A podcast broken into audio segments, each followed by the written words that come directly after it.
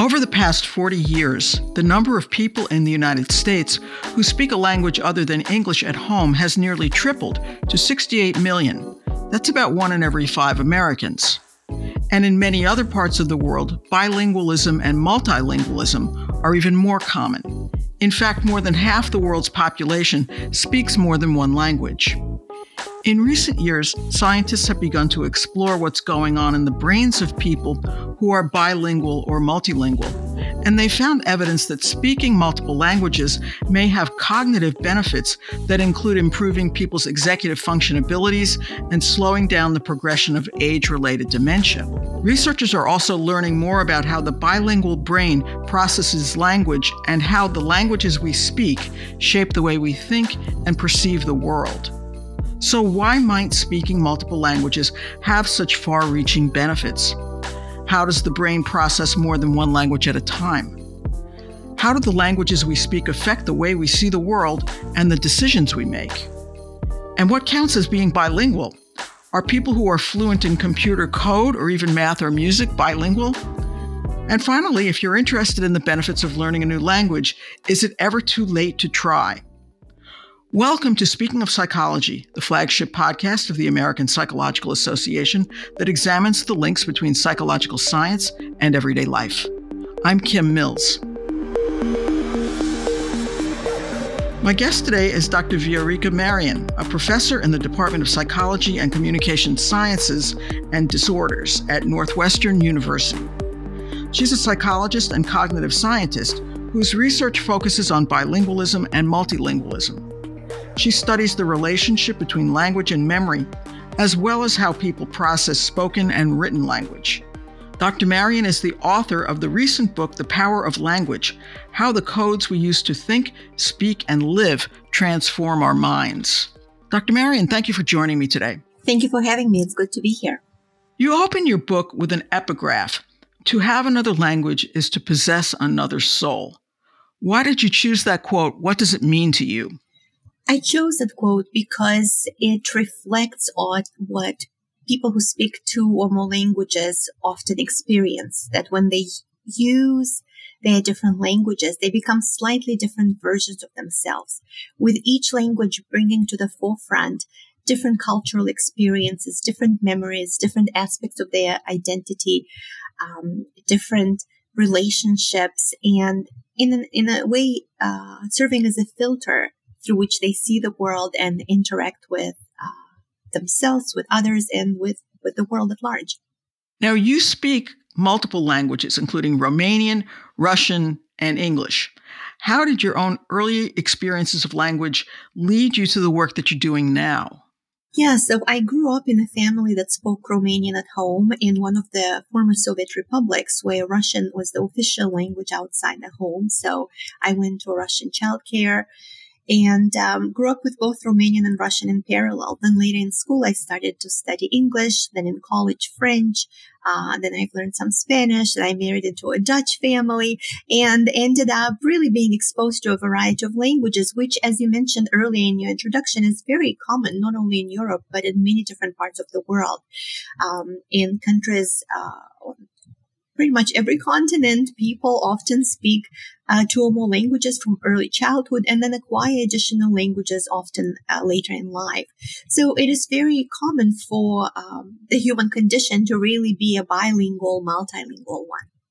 When you call someone bilingual, does that mean the person grew up speaking two languages, or can you become bilingual later in life by studying another language and becoming fluent? In other words, I'm looking for a definition.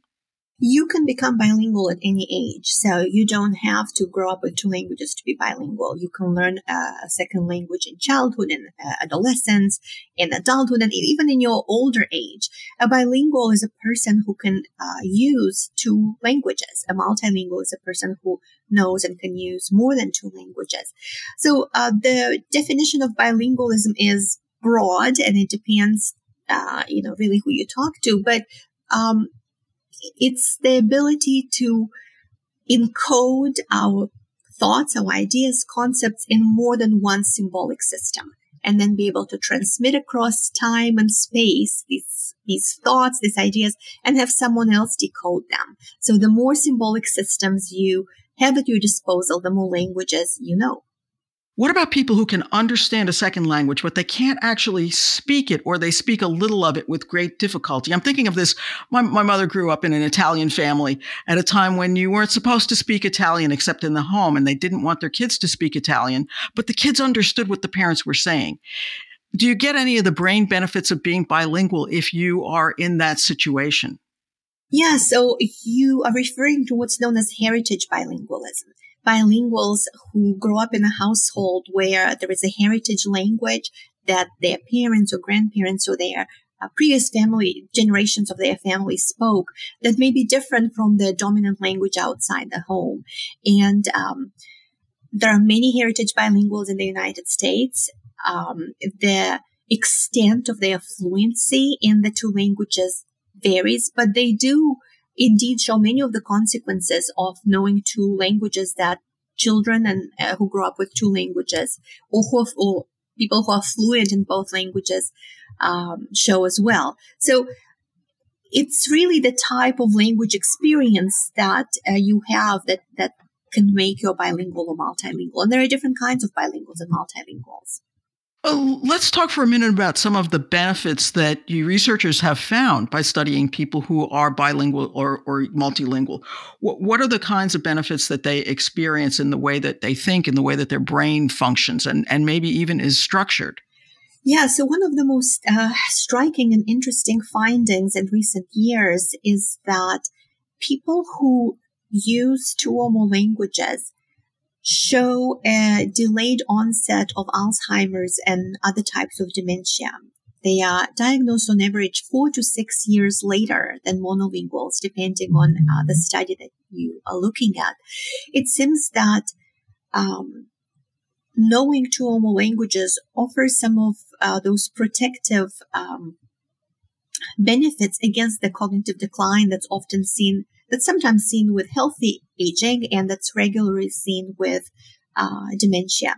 And not only at the individual level, but at the population level, there are now um, studies that show that countries in which two or more languages are official languages of the country um, have a lower incidence of dementia than countries where one language is the official language of the country. And there is actually a direct correlation between the number of languages uh, spoken in the country and the incidence of Alzheimer's. So um, it's a really um, interesting new finding showing that the consequences of uh, being bilingual or multilingual are not only at the level of the individual, but also at the level of society. And actually, in uh, my book, The Power of Language, I organize the um, the I, the book is structured into two parts. The first one talks about the self and then the second one talks about society and how both are changed by knowing two or more languages. In the case of um, dementia, what seems to be happening is that um, the constant workouts that our brains receive by having to juggle multiple languages is uh, like an exercise for the brain and has this um, positive uh, consequences. So one way to describe this is imagine that you have been taking the same bridge or the same road home every day for many years throughout your life. You go to work, you come home, you take this road. You, um, go to the store, you go to the pharmacy, wherever you're going, you go back and forth, you always take the same road. And then one day when you way back, you discover that that road has collapsed. If that's the only road that exists to your house, then you're in trouble. You won't be able to reach your destination. But if there are multiple roads that have been built over time, if you know of those roads, roads then you simply reroute uh, your uh, car and you are able to reach your destination with no problem. In the same way, if there are multiple languages that you've used throughout your life uh, to uh, encode memories, to encode experiences, to learn, to live your life in, um, you can compensate functionally through using those languages um, for the anatomical deterioration that your brain experiences. So it's not that the bilingual or multilingual brain doesn't experience deterioration. It does, but uh, people who know two or more languages are able to uh, compensate for it functionally and live a health, a life as if they don't have the same degree of uh, impact for longer. And, you know, four to six years might not seem like a lot when you are, uh, I don't know, 20, 18, but when you are older, four to six years is really a big difference, um, in, and can make a difference from being able to play with your grandchildren or never, never knowing them. Um, and there mm-hmm. is nothing else that we know of other than perhaps exercise that has as strong of an effect on um, a protective effect on cognitive decline and Alzheimer's and dementia as the effect size of bilingualism and multilingualism. So um, it's uh, one of the most remarkable recent findings in the in the field. So exercise is up there, but what about some of these other mentally enriching things that we engage in, such as maybe having more years of education or, or a challenging hobby? You're saying that that being multilingual gives you greater cognitive benefits than those things. Those are all good, and you're right that uh, a level of education is a plus. Um, nutrition is a plus. Engaging in enriching activities is a plus. All of those things are very good. But based on the, on my review of the literature looking at meta-analysis, it seems like that effect sizes uh, are largest for exercise and bilingualism. And what's really interesting about bilingualism and multilingualism is that you don't have to take time out of your life to, to engage in those activities to see benefits. So, for example, we know that engaging in cognitively enriching benefits, uh, in cognitively enriching activities like um, Sudoku or you know, word puzzles or math, or just any kind of uh, cognitively challenging activity is beneficial for the brain, and it's it's a good thing to do as we age for our cognitive health. But for, for all of those, you have to actively take time out of your life um, to do those things, whether it's reading, and of course, reading is wonderful for you, whether it's doing puzzles, um, that's all great. But with being bilingual and multilingual, you simply go about your life using one language or another. And you are constantly giving your brain a workout because your brain has to facilitate the language you are using and inhibit the language you're not using and sort of control the languages you're using at any given time. For example, you and I right now are speaking in English our brains have to control our output. It would do us little good if I suddenly would switch to Spanish or French or Romanian or Russian. Uh, so I have to make sure that I control those. I inhibit the, those and I facilitate just English. And you do this all the time, whether you are reading, you know, a road sign, you're listening to a movie, uh, a song, you're speaking with someone, um, you're constantly uh, juggling your many languages. So this constant experience juggling different languages um, seems to be having an effect on your executive function that later translates to um, benefits beyond just language. And I have to say that this area of research, not the dementia part, but the executive function part is somewhat controversial. Not all studies find uh, benefits of bilingualism on executive function. And sometimes people are up in arms about that. I am not up in arms about that, and I can tell you why. Um, the reason I'm not up in arms about that is because bilingual experience varies. There are different kinds of bilingualism. Executive function is an umbrella term that includes multiple components. So I think asking the question in this absolute ways, does bilingualism benefit executive function or not? This black or white approach is not the right way to look at things. Um, a better question would be to ask what aspects, what kinds of language experience influence what kind of executive function and under what circumstance. Uh, it's sort of like thinking about exercise. I think universally everyone knows that exercise is good for you. We agree that exercise is good for your health and for aging. But it's not like every single type of exercise you do um, will benefit every single type of your health uh, under every single kind of you know amounts and duration. And there are just so many other variables. Some things benefit some variables, others benefit other variables. So taking this absolute black and white approach is really not uh, a good way to do science. I know that we all like simplified yes no answers, but um, it's a much more nuanced, nuanced, complicated issue. I want to talk for a minute about what goes on in the brains of people who know multiple languages. Are all of the languages you know always active, or is your brain shutting off and sectioning things so that you know that we're speaking English right now? You're not going to slip into Romanian by accident. Mm-hmm. Yeah, we, we used to think that people switch between languages. There was this uh, language switch hypothesis where there was the belief that when you use one language, uh, you're using it, then you're done with it, you switch it off, you switch the other one on, you use that other language. Um, and there's also the belief that different languages are represented in different parts of the brain. Uh, so you have like a place for English, a place for French, a place for uh, Hebrew, a place for Arabic, whatever language you are using. Um, we now know that's not the case. We know that um, language is distributed throughout multiple areas of the brain. It's a network. Um, and we also know that we don't ever really switch off our languages.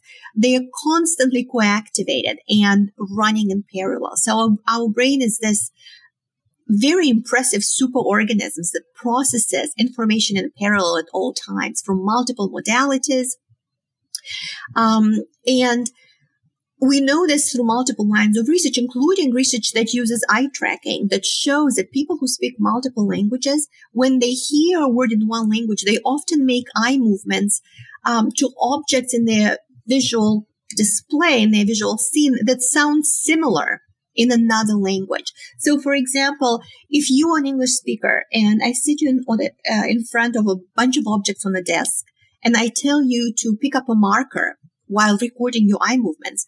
As you pick up the marker, you will often make eye movements to other objects like marbles, for example, that start with the same word onset, like marker and marbles. But if you speak Spanish, um, you make eye movements to other objects that start with the same onset in your language, like uh, a butterfly. The Spanish word for butterfly is mariposa. If you speak Russian, you may make eye movements, or you do make eye movements to a stamp because the Russian word for stamp is marka. So as you hear marker, you make eye movements to a stamp. So people who speak different languages make eye movements towards different objects as they hear language. Different objects in their display, in their visual scene attract their attention. And we are now even finding that they remember what they had seen differently depending on the languages they speak. So if you ask um, a Russian speaker, they are much more likely to remember that there was a stamp on that desk when they were looking for a marker than an English monolingual speaker. And the Spanish speaker is more likely to remember that, you know, they saw a butterfly flying around when they were looking for a marker than if you don't speak Spanish. Um, it's really interesting because it shows us that the languages we speak influence what we see our perception of the world around us, our perception of reality, and influences what we remember later when we think about um, our environment. So think back to experiences we've had. So language is this very powerful experience that we filter our world through and our lives through. Now, if you grow up in a bilingual household, at what point do you realize that there are two different languages being spoken instead of one big language that encompasses both? That's a good question because it taps into what's known as metalinguistic ability. Metalinguistic ability is the ability to reason about language abstractly. And we all as adults develop it eventually. So adults know that you can call uh, something but by any word you want and it doesn't change what this word is. I might have a, you know a pen and i might call it a pen or a, ruchka or a stilo or however i might call it and it doesn't change it.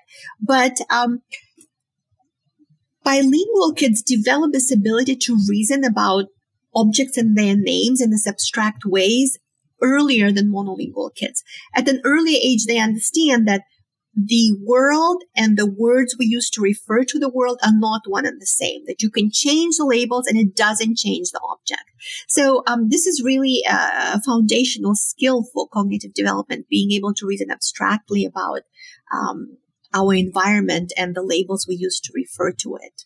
In your book, you write about how for people who are bilingual, the experience of speaking in their native versus their non-native language may be quite different. For example, people may make different moral decisions or access different memories when they're talking in their native versus their non-native language. Can you talk about that? What are the connections among language, memory, and emotion that are all at play? This is a really rich topic because uh, it does uh, make a big difference in our decision making and the emotions we feel and how we think about our identity and how we interact uh, with others depending on which language we're speaking at any given time. There is uh, some evidence suggesting that the native language tends to uh, be a more emotional language, tends to be tied to emotions more closely, um, whereas the second language often can be a more logical language uh, or uh, make lead to people making decisions that are uh, more logical and utilitarian. So, in one of these uh, areas of research, scientists were asking bilinguals to make moral decisions in either their native language or their second language. And I'll give you an example. You may have heard of the very famous trolley dilemma. Um, and the tr- there are different versions of it, but in this particular version of the trolley dilemma, a trolley is coming down the tracks and there are five workers working on the tracks and the, the trolley is about to run over them and kill them. And you are standing on the footbridge, uh, above the, those tracks next to a large person with a large backpack. And if you push that pa- person off the footbridge, the person will die, but that will stop the trolley and will save the lives of these five people. So the question is, is it permissible to sacrifice the life of one person to save the lives of five people? How would you answer that? I hate that dilemma. I don't know what I would do. I would I, I think I would not be able to push somebody off a bridge. I hate the dilemma too, and I know what you mean. And your your answers, it really just depends. You can you can change. A lot of people would say, "Yeah, I can see how it makes more sense to sacrifice one person for five, but I would never push a person off the bridge or kill a person." It, or some people would be more likely to do it if all they have to do is push a button versus push a person. Uh, and then it depends yeah, if it's five sure. people versus 5,000 people. There are so many versions of this uh, problem. But interestingly, it seems that if you ask bilinguals to make this decision in their native language versus their second language, um, you see differences in how they answer. They are much more likely to be guided by what's known as deontological values. So what's inherently morally right or wrong in their native language and be and say that they are they are less likely to sacrifice the life to kill one person to sacrifice the life of one person for five than when they're speaking their native language versus when they're speaking their second language. When they're speaking their second language they are more likely to make a utilitarian decision um, and and decide that you go with the decision that has the greater good. So this is one uh, set of experiments, but people have looked at the likelihood of cheating, at medical decisions, at all sorts of decisions, and they're finding that bilinguals tend to make different decisions in one language versus another. Um, and it does seem that that the first language is just tends to be more closely tied to emotions. And I think many individuals who speak two or more languages often experience it themselves that they feel a different reaction when someone says, I love you to them in their native language or when they say it themselves in their native language versus their second language. So that's a tip out there for your listeners who may be in relationships with uh, bilinguals or multilinguals uh, to learn some of these key phrases, emotional phrases in the native language of the person you are in a relationship with to help build a deeper connection. Um, and it's it's also curse words. People there, bilinguals, differ in their likelihood of being able to curse or how worked up they get when they hear curse words in their native language versus second language. Um, many bilinguals, myself included, will tell you that um, they could never curse in, in, in certain, uh, you know, powerfully in their native language, uh, and have no problem doing that in their second, third, fourth language where you don't have just such strong connections, um, and emotional, uh, reactions. So, um, there is there is this relationship between the language you speak and how you feel, what you remember, the emotion. It's just we could talk about this for so long because there is just so much uh, interesting research on this topic. And I, I go yeah. into a lot of it in, in, the book, but I'm I'm happy to uh, you to, to talk about some of the examples here. I, I want to ask something a little bit out of left field, maybe. We did a, a, podcast not that long ago about people who can speak dozens of languages. And I'm wondering, in all the research you have done, is there a limit to the number of languages that a human brain can learn? Not that we know of. And I think this is one of the reasons why I'm so interested in multilingualism. At the core of it, I'm interested in language and thought, language and mind, how closely uh, related language and thought are. What does language learning tell us about learning in general? Because there does seem to be um, a relationship between you know, with each new language you learn, it becomes easier to learn additional language. Uh, so it's this virtuous cycle. The more you learn, the easier it becomes to learn more things um, in languages. So there are indeed multilinguals who speak two, six, 20. They've been, there have been claims of over 100 languages. And it, of course, also def- depends on what you define as a language and what you define as fluency. Um, but the human mind seems to be able to learn uh, languages, you know, ad infinitum, really. And it's really mm-hmm. interesting to compare artificial intelligence and human intelligence and use multilingualism as a way to study uh, the human potential. What is language, if I can ask that? How do you define it? Is computer code language? Is math language? Is music language? I'm glad you asked it because I think most people um, use a definition of language uh, in a somewhat narrower sense than I tend to think about it. So usually when most people, when they think about language, they think about natural languages like English or Spanish or French or uh, Hindi, or a language that a group of people com- speaks and communicates, and or sign language. Um, if we broaden the definition of language to use it to refer to a symbolic system.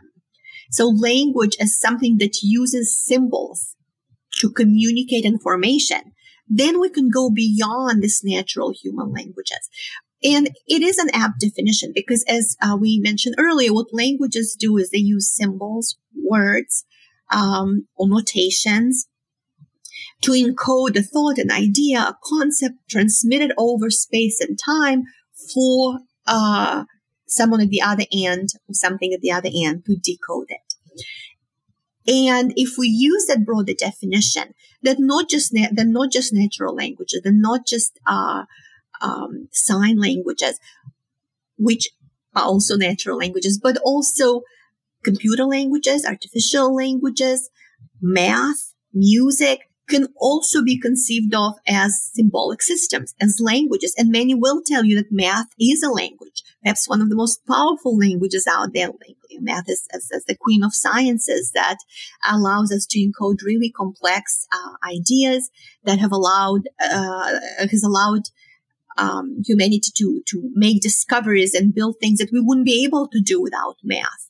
So if we broaden the definition of language to symbolic systems, then most of our minds, even if we only speak one natural language, human natural language, have multiple symbolic systems at our disposal because we can uh, read math and use math. Perhaps we can read music. And each of those symbolic systems changes the way we think. Uh, if you have math and you um, can reason about very big numbers that we couldn't reason about centuries ago, or um, you have very uh, small numbers. Again, uh, you you can use math and language to now talk about uh, things that the eye cannot see, uh, and create mental concepts that you would not be able to create otherwise. So, um, language is uh, key to scientific discovery, to thought, to uh, technology, to science, to human advancement. It's one of the most powerful tools we have at our disposal. We all know that it's easy or easier for kids to pick up a language compared to adults, but can a person learn a language fluently at, at any age? we used to think that there's this critical age period.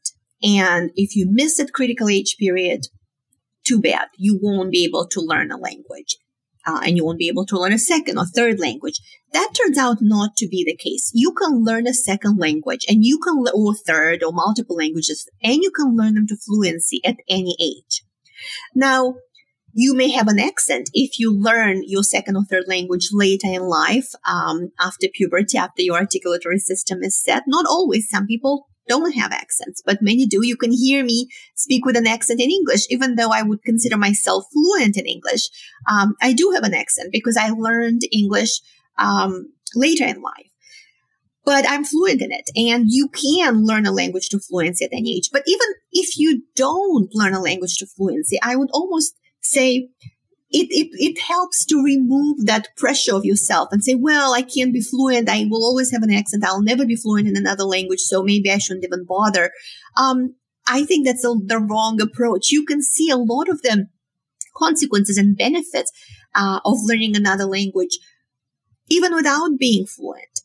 And most of all, it, it, can actually improve your quality of life in many different ways, uh, depending on how you choose to learn another language. But if you um, choose to learn another language by engaging in activities that you enjoy, that bring you uh, pleasure and joy and enrich your life and you find a way to learn another language that makes you happy, be it by exchanging language lessons with another person. And we know that social interaction is so beneficial for mental health, physical health, has a lot of positive consequences.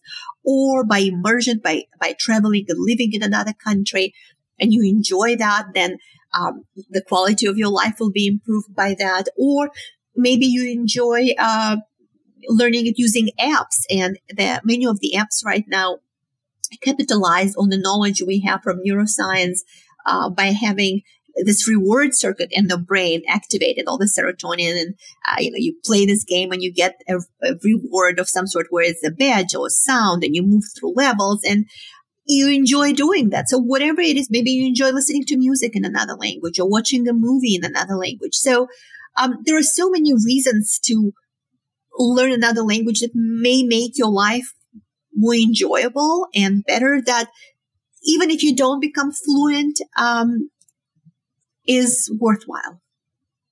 I want to talk for a minute about an op-ed that you wrote that was published in the washington post not long ago that talked about how artificial intelligence may decrease language diversity and multilingualism in the future. Why do you believe that? So I will uh, pull back by saying that most artificial artificial intelligence that is now making uh, the news, as it is so much, relies what's known as large language models, and these large language models follow the same principles that linguists and psycholinguists, psychologists of language, have been studying for decades. Um, I don't think that many people anticipated that the advancement of this large language models will happen as fast as it has and that uh, they will be able to do as, as much as they can right now already based on essentially learning and using statistical probabilities in their input at the base. Um, but now that AI is there and it's developing so rapidly and we have this evolution of AI, evolution of knowledge at a, at a very rapid pace, faster than previous generations.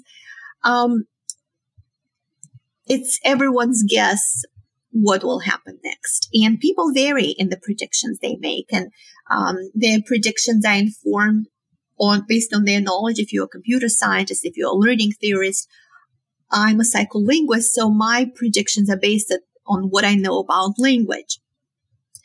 And what I will say to that is that our initial predictions out, my initial expectation and, and reaction would be to think that having this LLMs will be beneficial to language diversity because we think, well, now we can use online translation tools. That can immediately translate text, that can translate uh, language input. Here's my phone and I can speak into it and will immediately translate when I'm traveling into the language of my listener. So these are all wonderful things and, and certainly you know, great benefits. You can also now uh, document, record, and save many languages that are dying So the initial uh, thought is that it will be beneficial, and we do have those beneficial components. But I think long term, uh, my prognosis for the diversity of natural languages is as a result of AI is is grim. And and here's why. There are more than 7,000 languages spoken in the world today. We lose a few every year. In theory, you could have LLMs, you could have large language models based on all of these 7,000 plus natural languages. However, the way LLMs work is they learn based on the digital footprint that the language has online. So the more information, the larger the database um, that exists online, the better those language models will be. And we do have a huge linguistic footprint in English, in Mandarin, in French, in, in uh, several languages. So those models learn on a much larger input and therefore they become better than large language models that learn on a much more limited input. And predictions vary on how many uh, LLMs are likely to become really powerful. Some conservative estimates are uh, at around 20, but even if we broaden it from 20 to, let's say, 200 or uh, 2000, it's not realistic to think 2000, but it's that's still not 7,000 plus.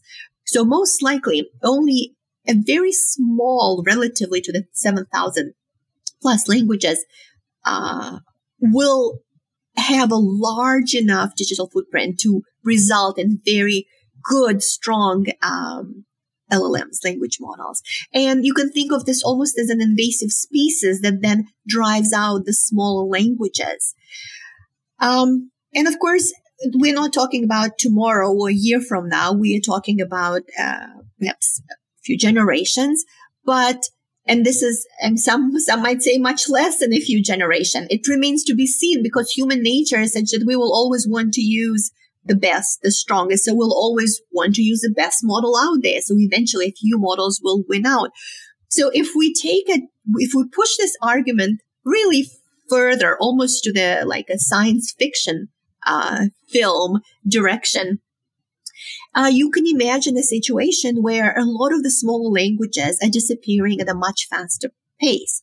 And if language and thought are indeed interconnected, with this many languages dying out, we lose some diversity of thought. We use the cultures, the concepts, the differences in the way people think as a result of these dying languages.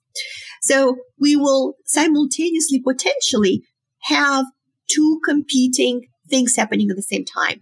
Diversity of languages, natural languages disappearing, diversity of human thought disappearing, maybe having more uniform thinking as a result of only several large LLMs, while at the same time as the decreased diversity of languages and thought, the artificial languages and artificial intelligence continues to evolve and become stronger.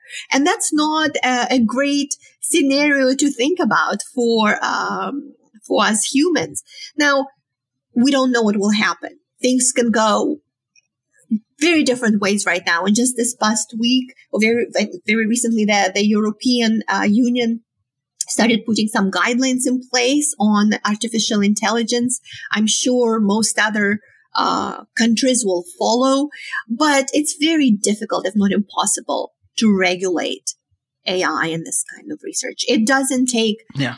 a lot to have a rogue nation or an individual group of individuals to really not want to follow those regulations. So um, we are on the precipice of big changes in in the evolution of knowledge, and I think the psychology of language is likely to play an important role there. It almost makes me think of the movie Arrival uh, on how important the ability to communicate uh, is for for humanity.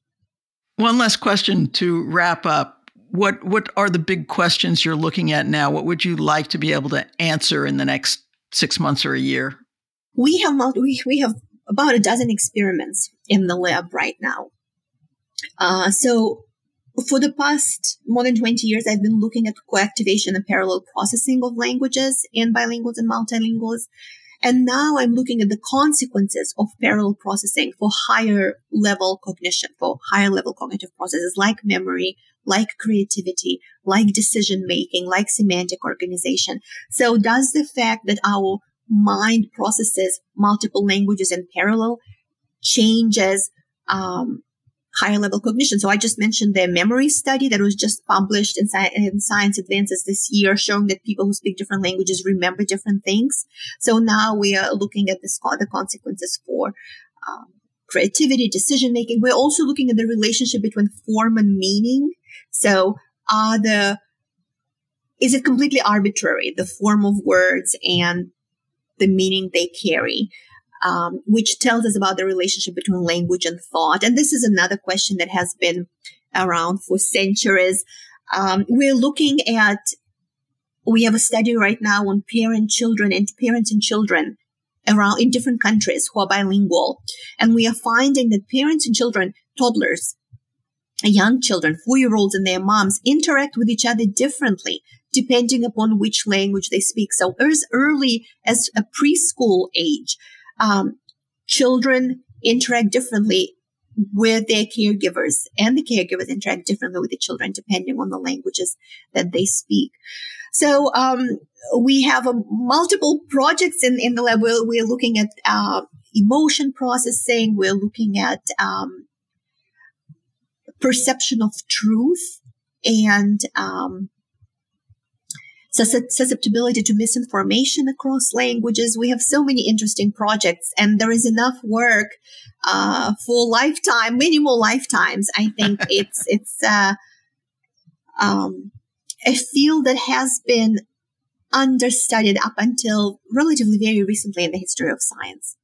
Dr. Marian, I, w- I want to thank you for joining me today. This has been really fascinating. I appreciate your taking the time. Thank you for having me. I really uh, enjoy talking to you and I enjoy talking about these issues. And I hope that um, people who speak two or more languages and even those who don't um, enjoy the conversation we have and, and want to dig in deeper and, and look at some of the studies, read the book and, uh, and find out more about the relationship between language and thought. And let's all go out there and learn a new language. Absolutely. You can find previous episodes of Speaking of Psychology on our website at www.speakingofpsychology.org or on Apple, Spotify, YouTube, or wherever you get your podcasts. And if you like what you've heard, please leave us a review. If you have comments or ideas for future podcasts, you can email us at speakingofpsychology at apa.org. Speaking of Psychology is produced by Lea Winerman. Our sound editor is Chris Condayan. Thank you for listening. For the American Psychological Association, I'm Kim Mills.